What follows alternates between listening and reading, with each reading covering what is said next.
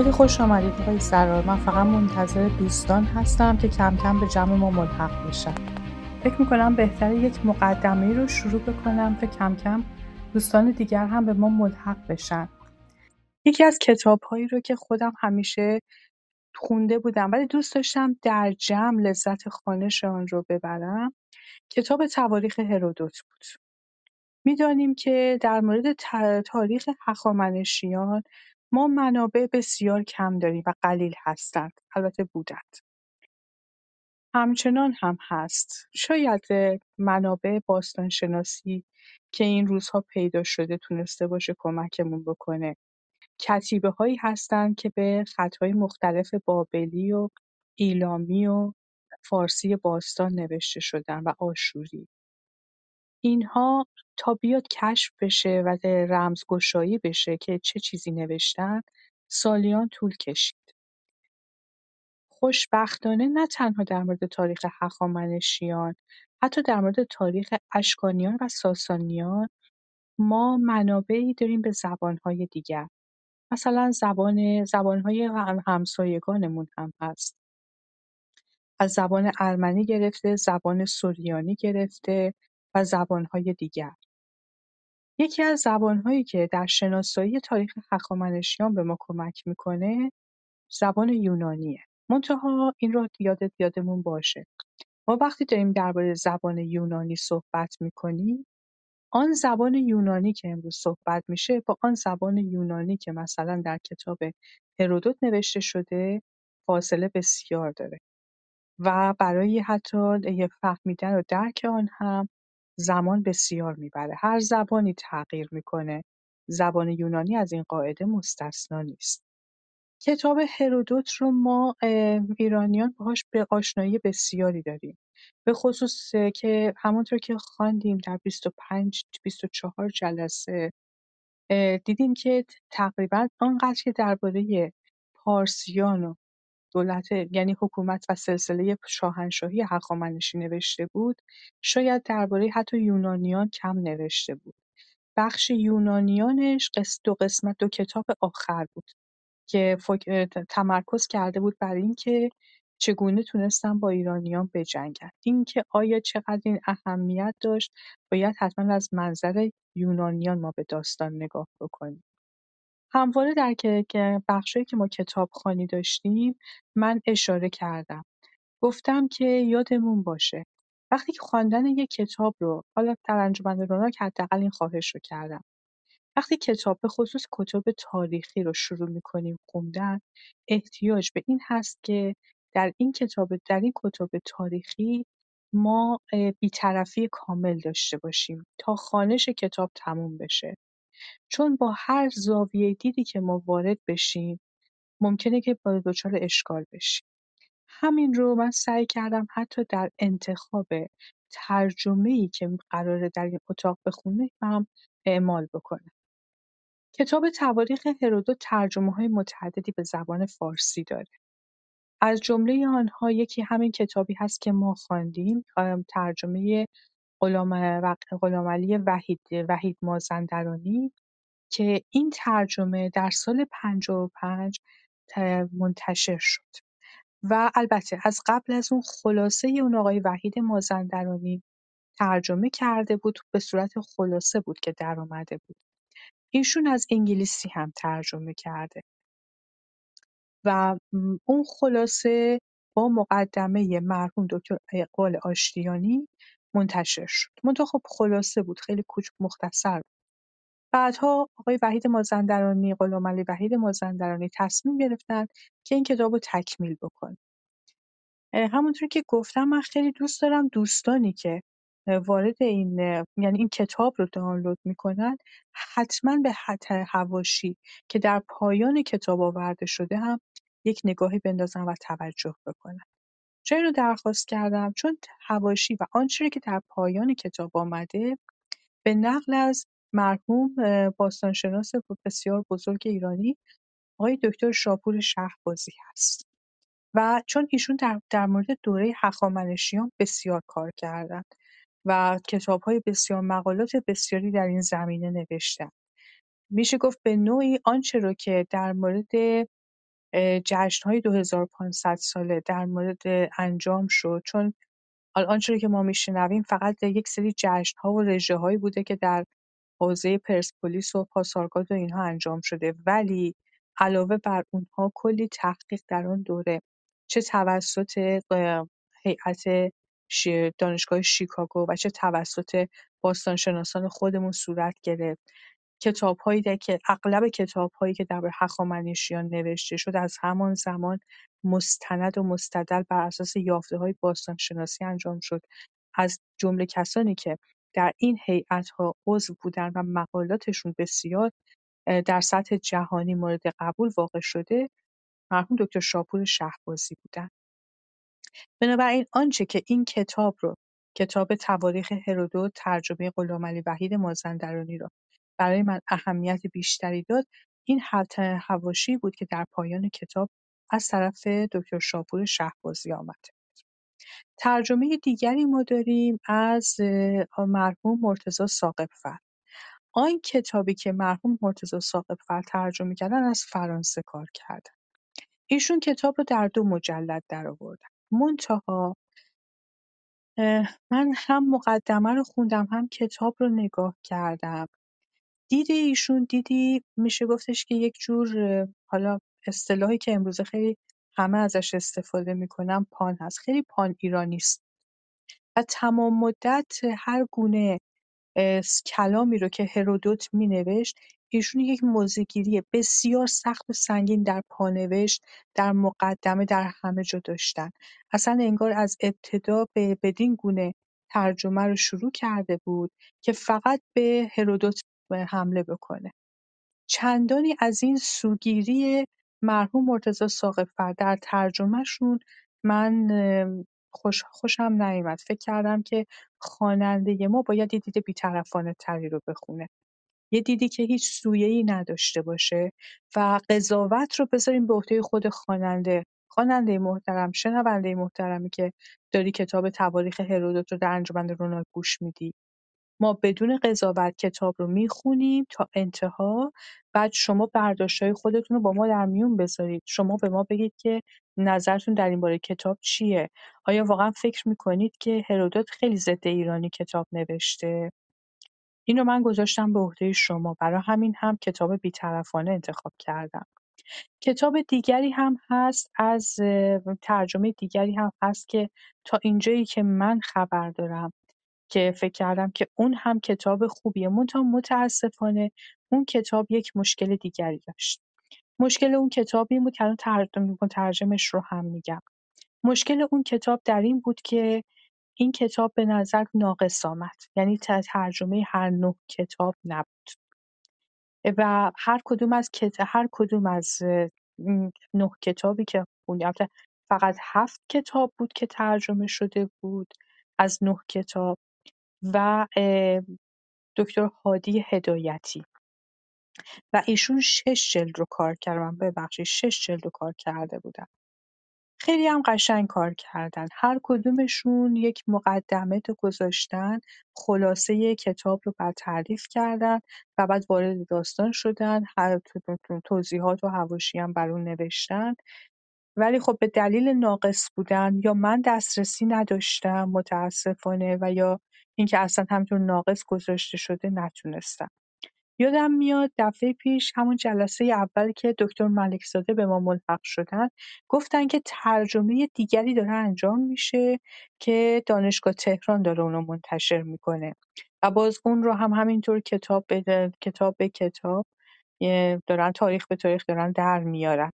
آنچه رو که ما فهمیدیم این که خود هرودوت کتاب رو به اصلا قسمت بندی نکرده بود.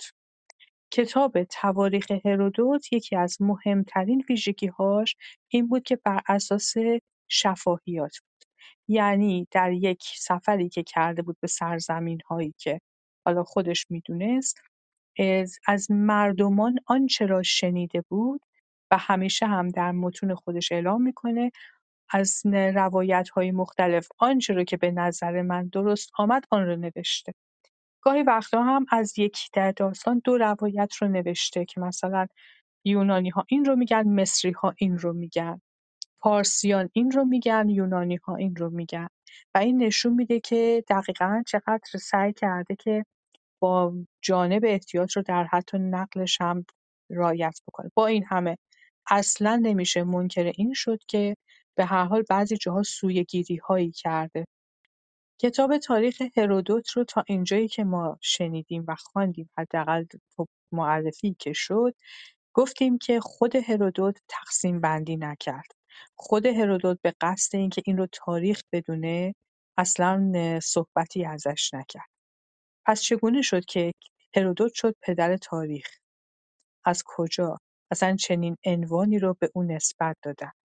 این داستان خیلی جالبه که ما بدونیم که هرودوت تمام این روایت‌ها رو وقتی جمع کرده به سبک یونان آن زمان در میان مردمان تعریف می‌کرده و برای مردمان می‌گفته که منظور از یعنی داستان‌ها رو هرچی هم که می‌تونسته برای اینکه جلب توجه مردم رو بکنه حتما با شور و حرارت بیشتری هم تعریف می‌کرده. منتها خب بعدها که فوت می‌کنه این کتاب رو جمعآوری می‌کنن. طبق معمول تمام کتب قدیمی ما هرچی یک کتابی بیشتر مورد توجه مردم قرار بگیره مسلم بدونید دست بسیار برده خواهد شد. تفاوت‌هایی در اون داده خواهد شد، تغییراتی در آن خواهد کرد، نسخ متعددی از اون به دست خواهد آمد. کتاب رو ما خواندیم که به نه کتاب تقسیم میشه. نه کتاب رو هر کدوم از کتاب‌ها رو به نام یکی از الهگان نامگذاری کردن که آن خود هم بسیار جالب و جذابه که نویسندگان بعدی شاید یکی از دلایلی که این کارو کردن برای این بوده که بتونن این کتاب‌ها رو به نوعی به الهگان بیشتر جلب شنونده بکنن بیشتر جلب توجه بکنن. خب همه اینها رو وقتی آدم نگاه می‌کنه متوجه میشه که چقدر این کتاب استقبال می‌شده ازش. کتاب اول درباره زندگی کوروش بود. خاطرتون هست؟ با یونان شروع شد ها و یکی دو تا داستانی هم گفت که تقریبا میشه گفتش که تمام مورخان معتقدن که اتفاق نیفتاده و اون دموکلس بود و مسائلی که در مورد آنها اتفاق افتاده. ولی بعد بر رفت بر سر کوروش کوروش کبیر. در مورد تولدش گفت. قبل از اون رفت درباره مادها صحبت کرد و مادها رو گفتش که چه اتفاقی براشون افتاده.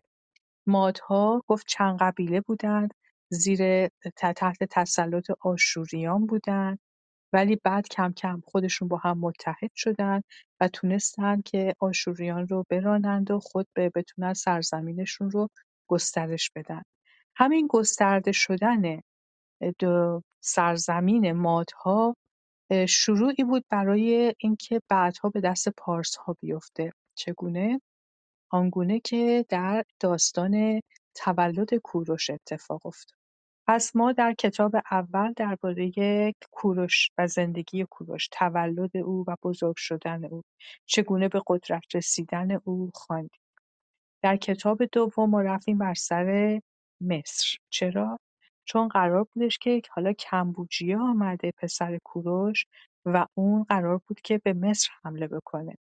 هرچند که کتاب دوم با جمله درباره کمبوجیه شروع شد ولی هرودوت گویا مثل اینکه خیلی مقهور زیبایی و عظمت مصر شده بود.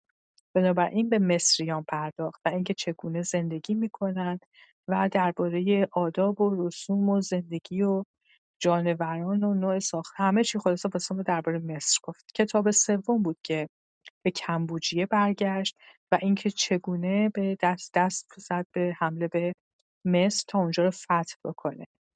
نکاتی رو گفت که درباره کمبوجیه درباره بداخلاق بودن کمبوجیه که البته این نکته بداخلاق بودن کمبوجیه بعد کشتن خواهرش و بعد در مورد کشتن حتی برادرش بردیا صحبت کرد. در کتاب اول گفته بود که کوروش سرزمینش رو بین دو پسرش تقسیم می‌کنه ولی بابل رو به کمبوجیه میده که این خودش نشون دهنده اینه که کمبوجیه رو ولیعهد و جانشین خودش می‌خواد بکنه و شرق رو به بردیا میده. کمبوجی به هر حال شاید در یک جایی به دلیل حسادت‌ها و بدگویی‌های درباریان یا حتی خودش که احساس خطر می‌کنه تصمیم به قتل بردیا می‌گیره و یکی از وزیرانش رو مأمور این کار می‌کنه بدون اینکه کسی خبر بشه. بردیا به قتل می‌رسه. خب مسلما هرچی هم که بخوان جلوی این خبر رو بگیرن چند نفری خبردار میشن. همون چند نفر چون دو نفرشون در پس از مرگ کمبوجیه قیام می‌کنه. در مورد کمبوجیه هم صحبتهایی می‌کنه که تقریبا برخی از اونها چندانی درست نیست. من جمله اینکه مثلا کشته شد یا اینکه رفتارهای خیلی زشت و تندی داشت. اینها رو بنا به منابعی که پیدا کردیم به زبانهای مصری و زبانهای دیگه تا یه حدی ناقض حرف تواریخ هرودوت بوده. حتی در کتاب مورخان یونانی که در هستش مثل که زنفون و یا دیگران ما این روایتی رو که هرودوت آورده در اونجاها درباره کمبوجیه نمی‌خوانیم. کتاب سوم درباره به قدرت رسیدن دار... کتاب چهارم درباره به قدرت رسیدن داریوش بود که چگونه داریوش به قدرت رسید. چگونه بردیای دروغین یا همون گومتر در که کتیبه بیستون نامش آورده شده کم کم به قدرت رسید و با, با کمک یکی از مقان به قدرت رسید و رفت. چون می‌دونست که کسی به هر حال ممکنه که به قیافه بردیا رو ندیده باشه. و چون شباهتی هم نسبتا با بردیا داشت خودش رو جای بردیا زد. ولی خب گویا مثل اینکه برای اینکه بتونه در قدرت بمونه هم خیلی اذیت می‌کرد و هم نمیذاشت کسی خیلی بهش نزدیک بشه. داریوش که در آن زمان از نزدیکان کمبوجیه بود از خاندان هخامنشیان بود وقتی این خبر رو میشنوه پس از مرگ کمبوجیه تصمیم می‌گیره که مجددا قدرت رو به پارسیان و هخامنشیان برگردونه. اینجاست که یک مقدار داستان میشه گفت که بودار میشه. از چه لحاظ چه کتیبه بیستون رو ما در نظر بگیریم. چه متنی رو که تواریخ هرودوت رو در نظر بگیریم نشون میده که داریوش به نوعی داره قدرتی رو که کم کم مادها دوباره دارن می‌گیرن می‌خواد برگردونه به پارسیان. یک نوعی اینجا ما حس قدرت جابجایی قدرت رو داریم می‌بینیم. مادها تا جایی بودن که کوروش بود. از با کمبوجیه هم شاید به دلیل اینکه از خود کوروش بود همخوانی داشتن و همرأی کردن و هم پایش بودن. ولی با رفتن کمبوجیه که احساس کردن که حالا دوباره مادها باید به قدرت برسن. این رو اگر یادتون باشه من نمی‌دونم کدوم یکی از دوستان در کتیبه بیستون ما رو همراهی کردن. در کتیبه بیستون هم اشاره میشه که شورش‌هایی علیه داریوش هخامنشی میشه و از طرف مادها. نکته جالبی که در, در کتاب تواریخ هرودوت معمولا از طرف باستانشناسان بسیار مورد توجه قرار می‌گیره و بهش خیلی اشاره می‌کنن همخانی کتیبه بیستونه با تواریخ هرودوت در مورد اقوامی که زیر نظر پادشاهی هخامنشی در زمان داریوش هستند.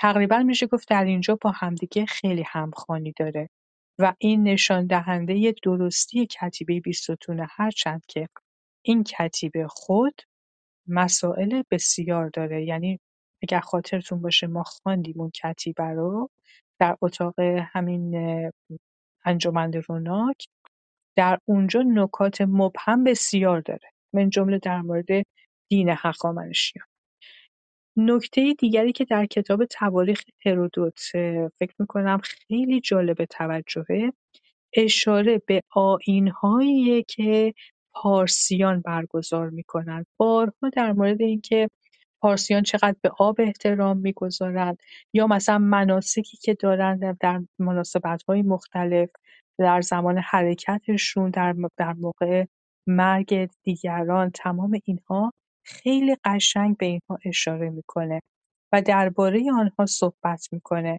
و همین نکته خودش خیلی جالبه که چقدر با دقت اینها رو به احتمال زیاد از خود پارسیان شنیده.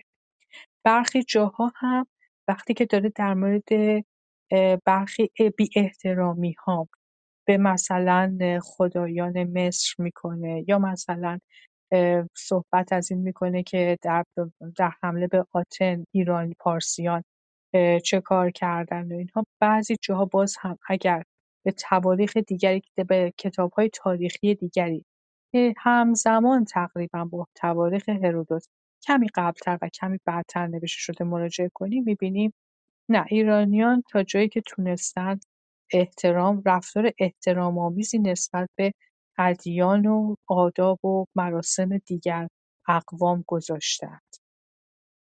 برای خود من شاید یکی از جالبترین نکات جالب بسیار داشت. یکی از جالبترین نکات این بود که سپاهیان پارسیان هر زمانی که حمله می‌کردند فقط پارسیان نبودند. تقریبا تمام اقوام شاهنشاهی در آن همراهی و همکاری داشتند.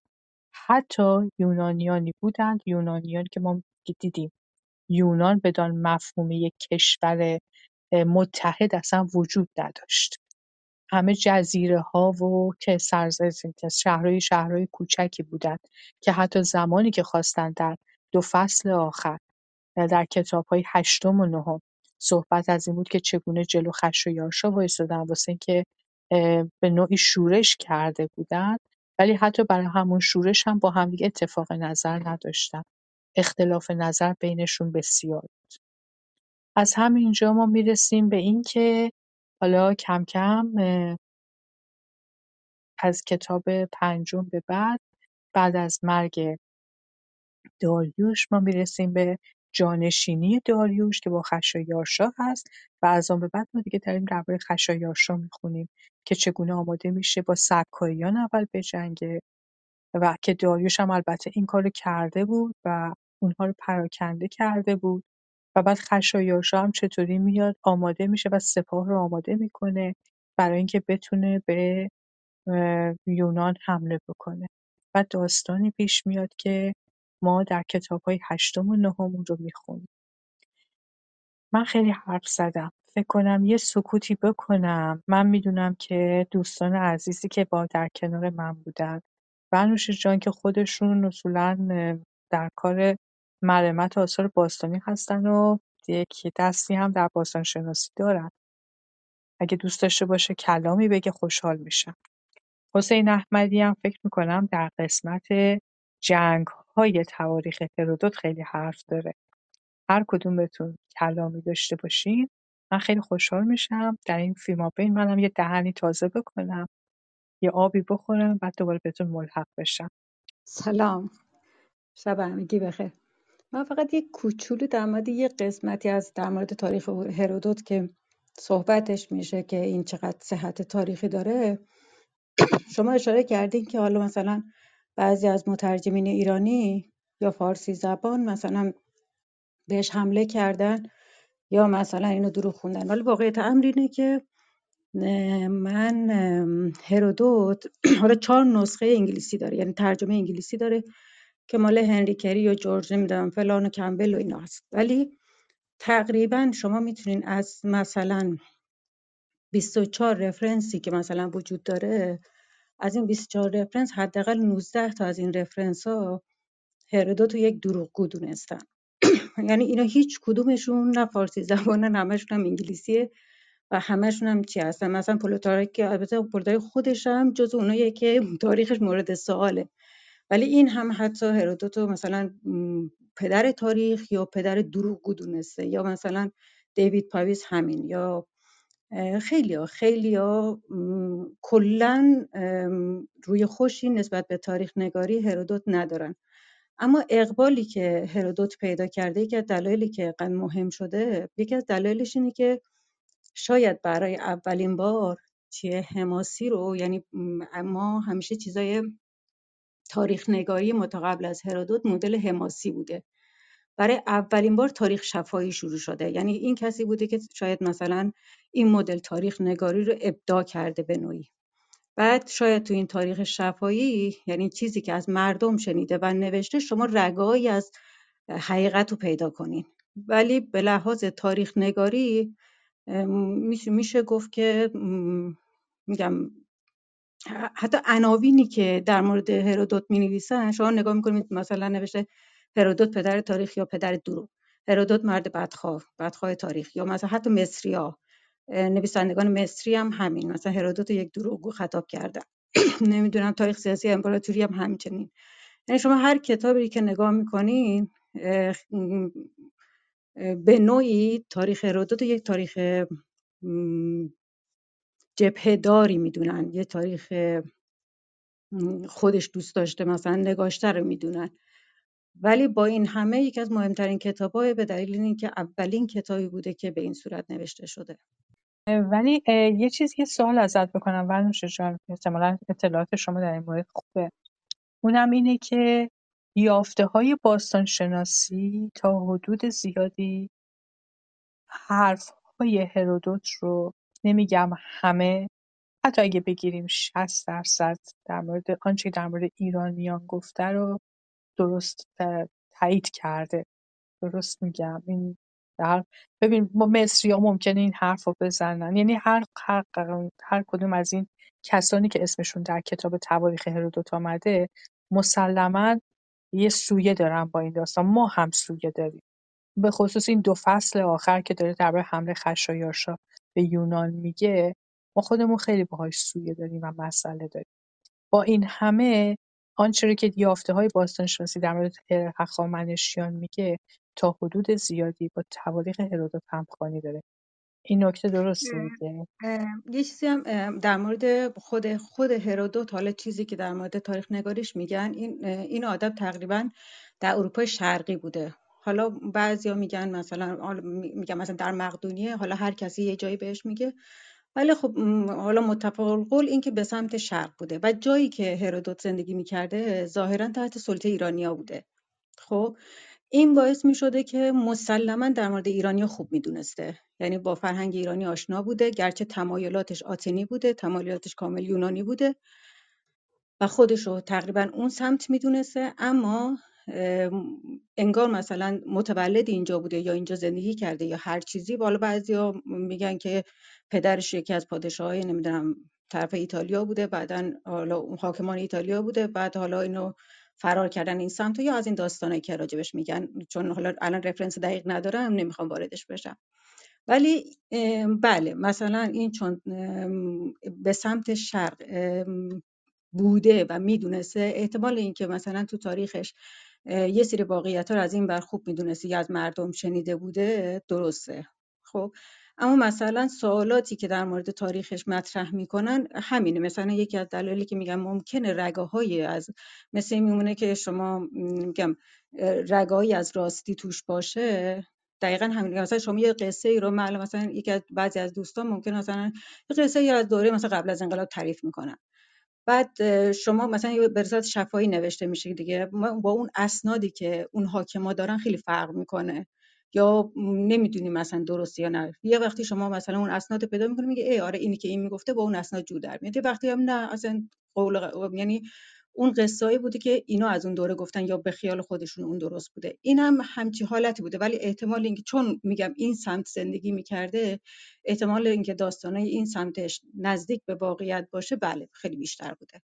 مثلا در مورد مصر بابل که اصلا میگن همه حرفاش تقریبا رده. بعد اکثر کسایی که حملات خیلی خیلی شدیدی به هرودوت می‌کنن اتفاقا از جانب ایرانیان نیستن. چون قسمت که راجع به ایرانیاست حالا یه جای سویگیری داره اما بالاخره یه چیزایی رو ثابت می‌کنه به لحاظ باستانشناسی. بیشتر حملاتش اتفاقا از طرف خود هم غربی هست. یعنی اونا بیشتر حملات بهش می‌کنن.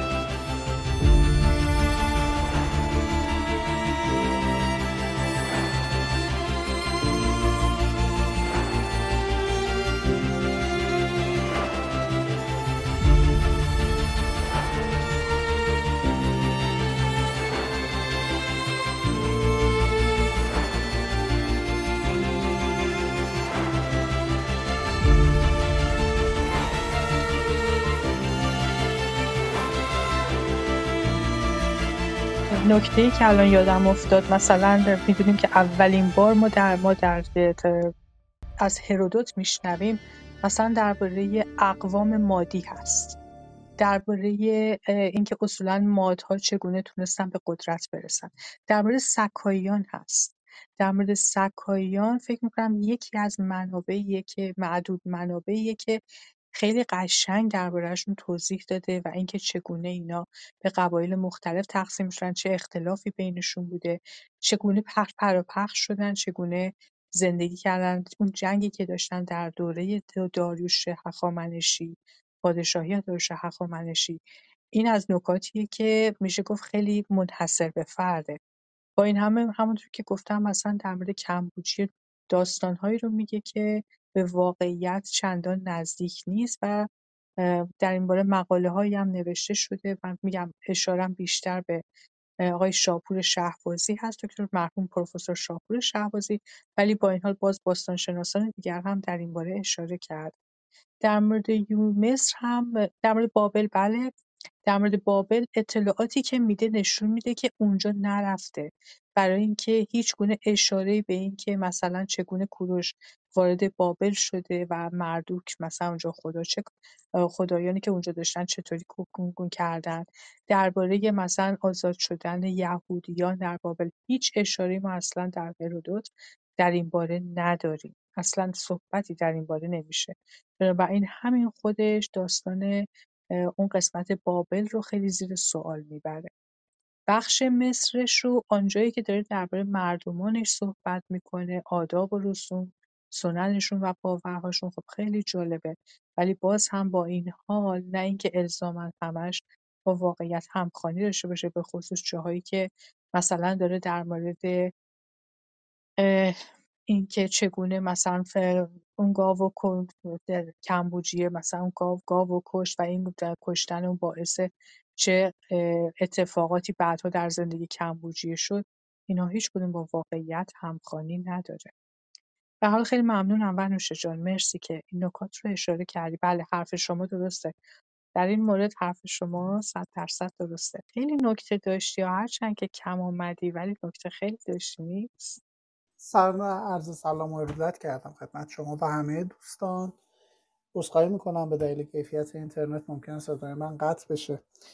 اولی تشکر حسابی بکنم از تو نازل جان. بابت اینکه خوندن کتاب هرودوت برای بار چندم واقعا کار سختیه و تو جای جایش باعث میشه آدم از متن جدا بیفته و بره بگرده دنبال چیزهایی که قبلا ندیده بود. این اتفاقی بود که برای من افتاد.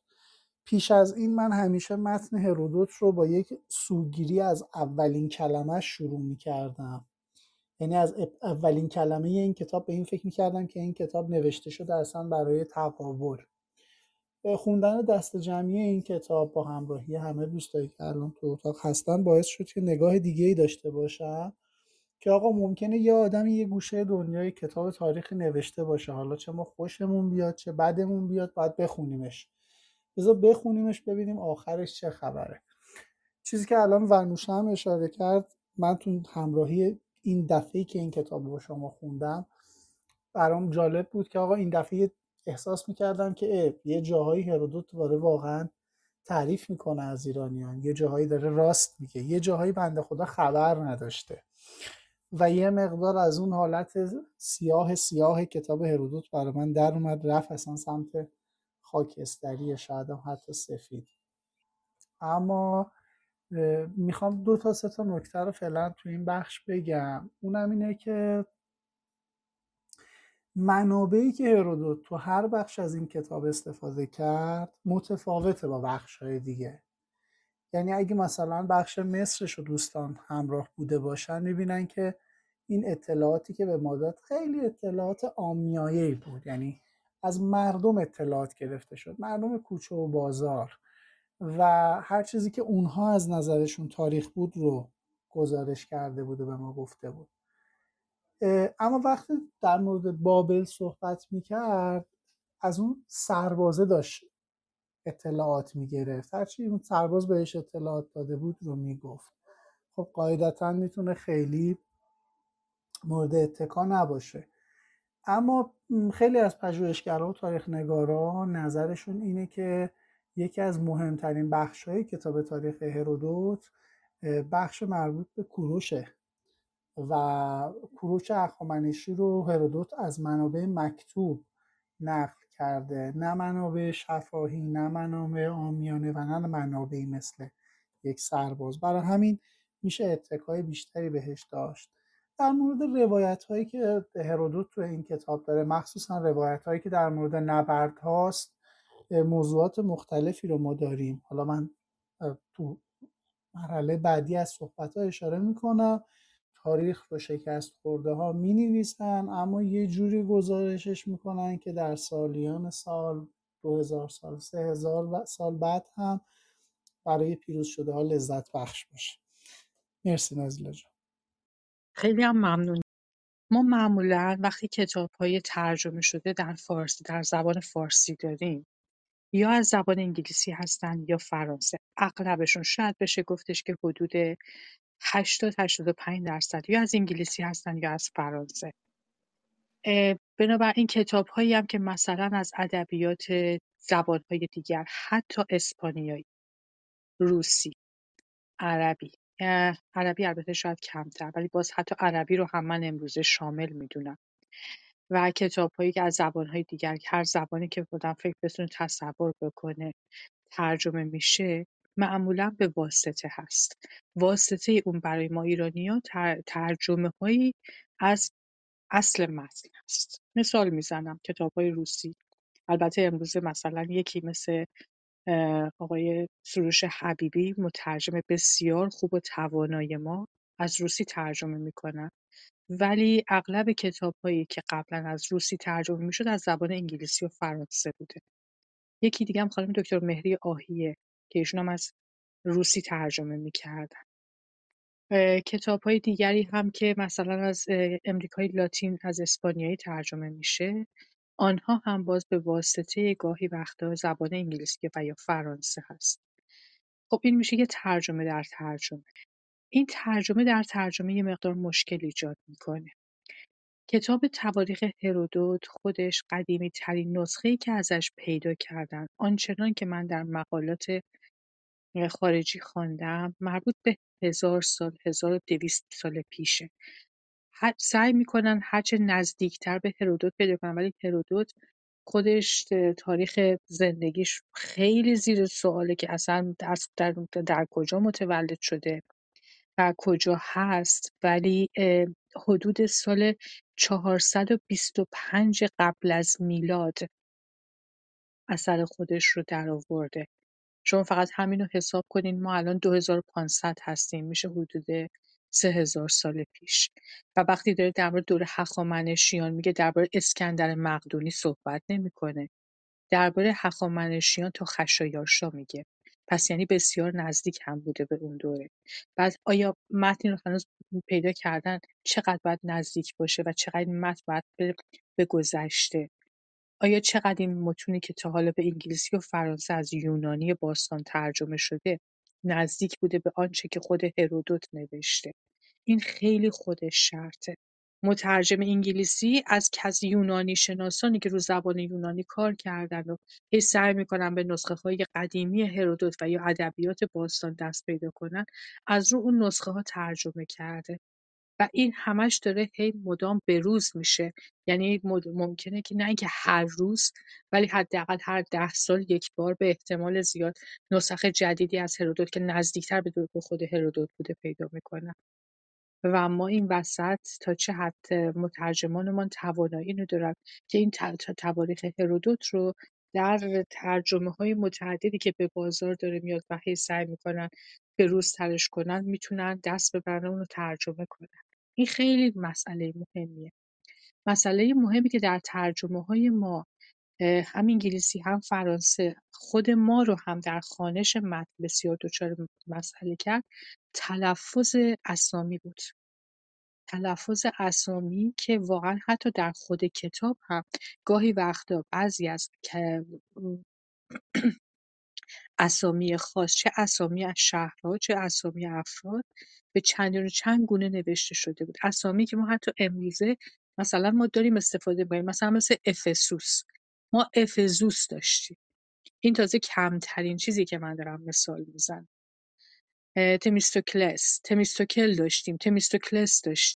یعنی یک جوری این حالا خود متن هم متن قدیمی بود ولی زمان چاپ هم گویا مثل اینکه ناشر این زحمت رو باید به خودش می‌داد حداقل همدستسازی بکنه همسانسازی بکنه از ضبط اسامی رو. و این کار رو نکرده. و این خواننده رو دچار اشکال می‌کنه. حالا یک خواننده که یک ذره تخصص بیشتر در کار ضبط اسامی داشته باشه آشنا با تاریخ باشه شاید بتونه اینها رو یه مقدار کار بکنه. آقای وحید قل- آقای غلامعلی وحید مازندرانی البته زحمت خودشون کشیدن در برخی جاها عنوان کرده بودن که مثلا اینجا این اسم قدیمی فلان محل هست. و در تاریخ هرودوت مثلا به این عنوان بیان شده. ولی به هر حال یک ذره این شلختگی رو نه در ترجمه ایشون اصولا ما در ترجمه های متون متون خارجی می‌بینیم. گفتم وقتی ما در مورد لشکرکشی‌ها میشنویم میگیم که لشکریان پارسیان یا لشکریان ایران لشکر ایرانیان مثلا به یونان حمله کرد به مصر حمله کرد. خب در این لشکرکشی چه موفق باشن چه شکست بخورن یه گروهی که کشته میشن. یه گروهی هم بعد از بعد از موفقیت یا شکست مجددا برمیگردن به سرزمینشون. ولی تعدادشون میمونن. این همه جای دنیا هم همینه ها. و این داستان به همین دلیل هم هست که اصلا این جابجایی سربازان این جانشین شدنشون این این که مثلا هرودوت میاد برای ما درباره حضور ایرانیان در یونان میگه حضور پارسیان یا ایرانیان هر کدوم اسم بذاریم در یونان میگه از خود پارسیانی که در مصر بودن میشنوه. یا مثلا در مورد برخی از نکاتی که درباره کشتی های ایرانی داره میگه از خود ایرانیان شنیده بوده. این خیلی جالبه که ما بدونیم که ال- الزاما اگر ما بگیریم که فقط اون گروه سربازانی که رفتن اونجا حالا البته ارقامی که یادمون باشه یه نکته رو این وسط تا داخل پرانتز بگم. یکی از چیزهایی رو که در داستان‌های هرودوت نباید باور کرد ارقامیه که به ما ارائه میده. ارقامش تقریبا تمام مورخان بالاتفاق معتقدند که چندان آمار و ارقام صحیحی نیست. ولی حالا این پرانتز بسته اگر حتی یک دهم آنچه را که در تواریخ هرودوت آمار داده شده از گروه سپاهیان ایران. به خاک یونان حالا خاک یونان هم که در آن زمان خاکی هم نبود به همون سرزمین ها و جزایر حمله کرده باشند. صد هزار تا باشه آخر سر پنجاه هزار تا رفت برگشتن بیست هزار تا کشته شدن سی هزار تا هم در آنجا ماندگار شدن. ما می‌بینیم هم در میان ایرانیان کسانی هستند که طرفدار یونانیان هم, هم در میان یونانیان تعداد بسیار زیادی طرفدار ایرانیان هم و مدام در این سپاهیان ما جابجایی داریم و این نکات خودش خیلی جالبه. یه نکته دیگه بودش که فکر کنم در کتاب‌های آخرش بود. بازم یک داستان بود که باز برای خود من خیلی جالب. ما در مورد رویینتنی دو تا شخصیت در اسطوره‌ها می‌دونیم. یکی از اون شخصیت‌ها در اسطوره‌های ایرانی اسفندیاره که از چشمه که اسفندیار رویینتنه تنها چشمانش هست که قسمت نقطه ضعف میشه گفت. قسمتی هست که میشه اون رو کشت و همین اتفاق در جنگ رستم و اسفندیار میفته یکی هم آشیله که از پاشنه پا. در مورد اسفندیار حالا بنابر اسطوره‌ها زرتشت بوده که این کارو کرده. و گیاه دارویی رو گیاهی رو بهش داده و اون فقط چشماش بهش نخورد و برای همین چشم‌ها نقطه آسیب پذیر شد. در مورد آشیل معتقدند که وقتی که خواستن رو توی آب بکنن چون از پاشنه گرفتن که وارد آبی بکنن که اینو روی این تن می‌کنه پاشنه ها بوده.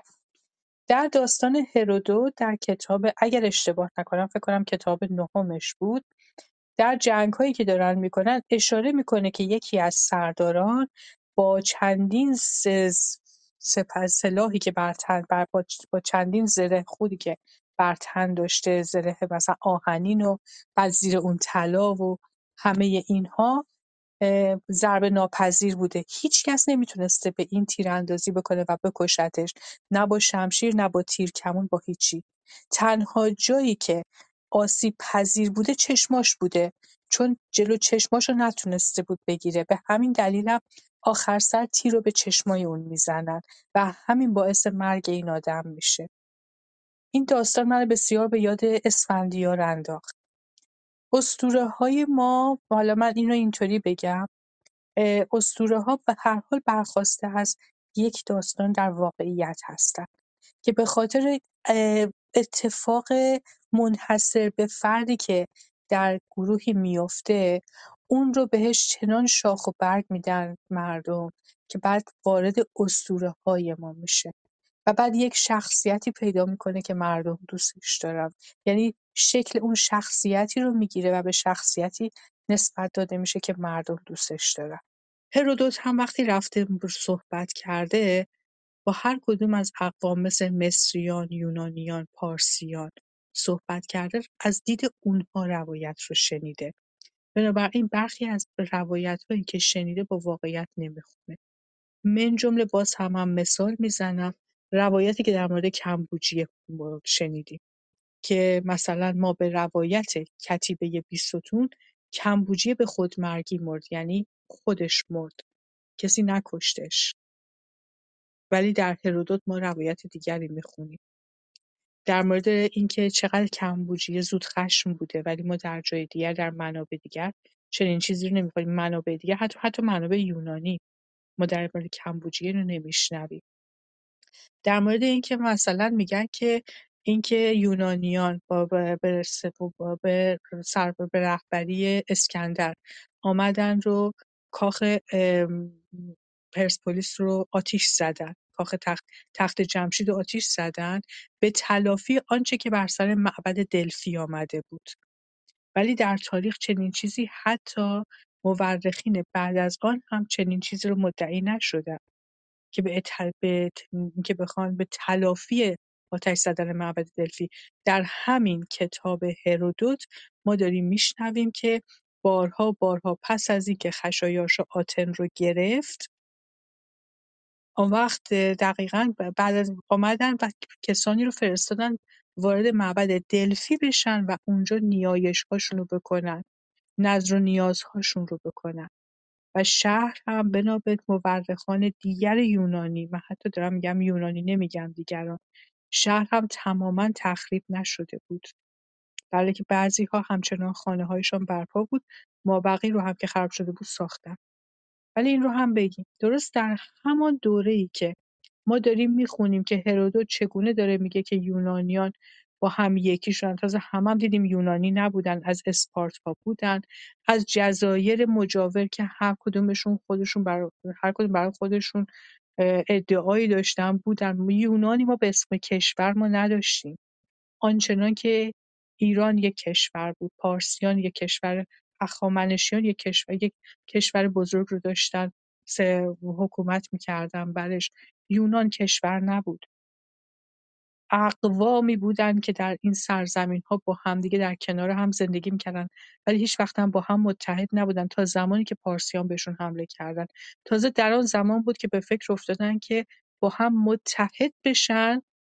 فقط برای اینکه بتونن دشمن بیرون کنن. بعد از اینم که حالا به تعبیر خودشون در یک جنگی که از دید ایرانیان جنگ خیلی بزرگی نبود ولی اون جنگ کوچک هم تونستن ببرن بعد از اون هم تازه باز هم با همدیگه اختلاف داشتن که سر اینکه افتخار این پیروزی رو باید به نصیب کی بکنن. هر کدوم به خودشون رأی دادن واسه همین هیچ کس رأی نیاورد. نفر دوم کسی بود که آمد به اینا گفت وایساد سر حرفش که باید با حمله بکنیم. نفر دوم بود که تازه اون هم بعد از اینکه رفت به کشف به سرزمین خودش و مورد استقبال قرار گرفت وقتی دوباره برگشت کشتنش. بهش کلی تهمت زدن. یعنی اینا حتی در این حد هم با هم نتونستن متحد بشن. تنها وقتی اسکندر مقدونی آمد اینا متحد شدن. به ایران حمله کردند بعد از مرگ اسکندر مجددا اختلافا بالا گرفت. چون اینها حتی با اسکندر هم چندان خوب نبودن صحبت بر سر اسکندر و آمدنش به ایران هم خودش حکایت ها داره. اینکه یونانیان دوست نداشتن مقدونی ها و براشون حکومت بکنن. اونها رو پایینتر از خود می‌دونستن. ولی اینکه اسکندر اون به قول امروزی کاریزمای رهبری رو داشت و تونست آخر سر با لابی های بسیار خودش رو به اون درجه از قدرت برسونه و سپاهیان رو راه بندازه و ایرانیان رو شکست بده و تا شرق ایران بره بعد از مرگ اسکندر مجددا تمام اختلافات برملا شد و آن شد که کشوری رو که سرزمینی رو که اسکندر گرفته بود به سه قسمت تقسیم شد. قسمتیش افتاد به دست ایرانیان قسمت دیگری به دست یونانیان حالا که بعدها به روم تبدیل شد و یک قسمت سوم دیگر. آن قسمتی که مربوط به ایران بود سلوکیان بودند که سلوکیان هم به دلیل اون دعواهایی که بین رقبا بود مدام در غرب ایران متمرکز بودند و شرق ایران رو هم در دست داشتن با این حال به تمرکز هرچه بیشتر به طرف غرب کشیده شد شرق ایران کم کم سر برآوردند و دو مجددا آن شد که اشکانیان آمدن و بعد ساسانیان آمدن. پس ببینید آنچه که داره اتفاق میفته ما داریم در ریشه های تاریخیش رو در تواریخ هرودوت می‌بینیم. و میشنویم اختلافاتی که میان یونانیان بود و هیچگاه اینها نتوانستند آن سرزمین پهناوری رو که حتی در زمان اسکندر تونستن بگیرن به تمامی نگه دارن سعید جان شما مایک دارید؟ کلامی دارید؟ بگید؟ ما خیلی حرف زدیم ولی شما ساکت بود خواهش می‌کنم. تقریبا دیگه انتهای روم من الان تازه سلام عرض می‌کنم خدمتتون و عرض ادب خدمت همه دوستان و گرامیان. حقیقتش دیگه بین صحبتهایی که شد هم توسط شما هم بقیه اساتید یا بزرگواران من به اون چیزایی که مد نظرم بود به عنوان سوال تا حدی رسیدم. یکیش همین قضیه بود که می‌خواستم ببینم چه اندازه یعنی مثلا یک درصدی اگه بتونیم بیان کنیم میشه روی واقعیت های درست یا نادرست این کتاب حساب باز کرد که شما خودتون بهش اشاره کردید من زمانی که خوانش کتاب رو شروع کردیم خب از اونجایی که می‌دونستیم کتاب خیلی تاریخ خیلی قدیمی هستش و قاعدتا با توجه به تکنولوژی ثبت وقایع خیلی ضعیف عمل کرده قاعدتا به نویسنده این کتاب. خیلی نمی‌شد روی سره یا ناسره بودن اطلاعاتش حساب کرد. منتها چیزی که من برای خودم در نظر گرفته بودم این بود که فقط شرح وقایع رو یعنی اینکه چه اتفاقاتی افتاده چه جنگهایی در گرفته یا هر چیز دیگه‌ای. اینا رو بیشتر در نظر داشته باشم. تا اینکه بیام به قضاوت نویسندهش که فلان نبردی که شده بود مثلا ایرانیا توش برده بودن اگه بردن از روی شانسشون بوده. یا مثلا تعداد سپاهشون اینقدر تعداد نفر بوده اون یکی یا اینجوری اینا رو میذاشتم برای خودم تو ذهنم تو حاشیه و اصل داستان رو همیشه سعی می‌کردم دنبال کنم. که اینجوری برای خودم خیلی چیزا رو حل کرده بودم. و البته خیلی خوشحالم که تونستیم یه کتاب رو که شاید خودم اگه تنهایی می‌خواستم اراده کنم به خوندنش هیچ وقت به انتها نمی‌رسید. در کنار شما و عزیزان بتونیم خوانش داشته باشیم و خیلی دلچسب بود برام. ممنون و سپاس. خیلی جالبی رو گفتی. حرفت هم خیلی هم به جا و به موقع مناسب بودش. احتمالا لابلای حرفامون گفته بودیم ولی نه به این وضوحی که شما صحبتش رو کردید. خیلی هم ممنون و متشکرم آقای دکتر رضا که جزو دوستان خیلی خوب ما هستند و همواره هم در انجمن روناک حضور دارند در چتروم نکته جالبی رو گفتن که باز من این رو هم اشاره می‌کنم. فکر می‌کنم که پر خیلی جای گفتنش باشه. آنجاست که صحبت درباره دریای خزر می‌کنن من کلام خود ایشون رو می‌خونم که بگم. نوشتن دق- دقت جغرافیایی این اثر بنده رو درباره اصالت کتاب به شک میاندازد. به خصوص قسمت دریای خزر و محدوده درست آن. در آن دونه چنین تشخیص درستی از محیط جغرافیایی از ذهن من دور است. و بعد نوشتن که به طور کلی گفتم توصیفی که از دریای خزر داده و محیط اطرافش به نظرم فقط با تصاویر هوایی امروز قابل توضیح است نه با دانش آن روز و توسط فردی که کلا این محیط رو ندیده و فقط شنیده. نکته خیلی جالبی بود یادم همون موقع که ما داشتیم متن رو میخوندیم ایشون این توضیح دادن و به نظر خود من هم خیلی جالب آمد. میگم با اینکه دو بار کتاب خونده بودم هیچ اینطوری دقت نکرده بودم به این زاویه از داستان. ولی خب به هر حال احتمالا درباره اون منطقه چون به خصوص درباره سکاییان توضیح داده و خیلی قشنگ درباره سکاییان صحبت کرده احتمال زیاد خیلی تحقیق در اون حوزه رو زیاد انجام داده. میگم در مورد سکاییان شاید جزو منابع منحصر به فردیه که انقدر دقیق درباره سکایان شمال ایران توضیح داده و اینکه چگونه داریوش آنها رو از هم پراکند یعنی باهاشون نجنگید که شکست بده بلکه اون روش رو که با اینها در نبرد به کار گرفت باعث شد که اینها از اون قسمت رانده بشن چون خیلی مزاحم مرزهای ایران بودن. به احتمال زیاد از کسانی که شنیده با اون منطقه خیلی آشنا بودن. جز این هیچ توضیح دیگری رو نمیشه داد. منوشه جان شما نکته دیگری بوده؟ من نگفته باشم حتما هم هست. اگه نکته داری شنونده خواهم بود که کم کم اتاق رو نه فقط وقتی در اتاق نبودیم نمی‌دونم شنیدین یا نه در مورد اینکه نسخه پاپیروسی این قرن دوم میلادی پیدا شده. اصلا تاریخ هرودوت فکر کنم بعد از اینکه نسخهش پیدا شده شروع به نوشتن شده. ما تو اتاقای پاپیروس کتابخانه ساکلر تو آکسفورد چند از نسخهش حالا به صورت دیجیتال گذاشته ولی نمی‌دونم چند تا دوره پیدا شده. یا اصلا مطالعاتی در این زمینه شده نسخهش پخش شده یا موزه چه کارهای روش انجام داده من خبر ندارم. برای همین اطلاعاتی نمی‌تونم فعلا بدم. ولی این میگم برای من خیلی چیزی که سعید اشاره کرد اینکه برای من واقعا مهم نبود داستانهای اینجا چقدر راسته یا چقدر دروغه. اصلا ارزشی بر من نداشت.